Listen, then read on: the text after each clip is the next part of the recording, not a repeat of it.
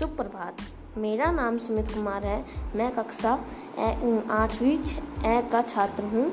मैं आपके सामने कुछ पंक्तियाँ प्रस्तुत करने जा रहा हूँ, जिसका शीर्षक है, कबीर की साखियाँ।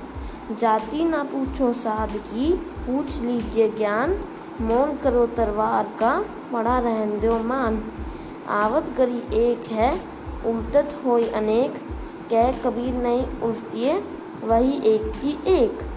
माला तो कर में फिरे जीबी फिरे मुँह माही मनोवा तो दाऊ दिसी फिरे, यह तो सुमरी नाही। कबीर घास ना दीजिए नीजिए जो बाऊ तली होई, उड़ी पड़े जब आँखी में खड़ी धुएली होई।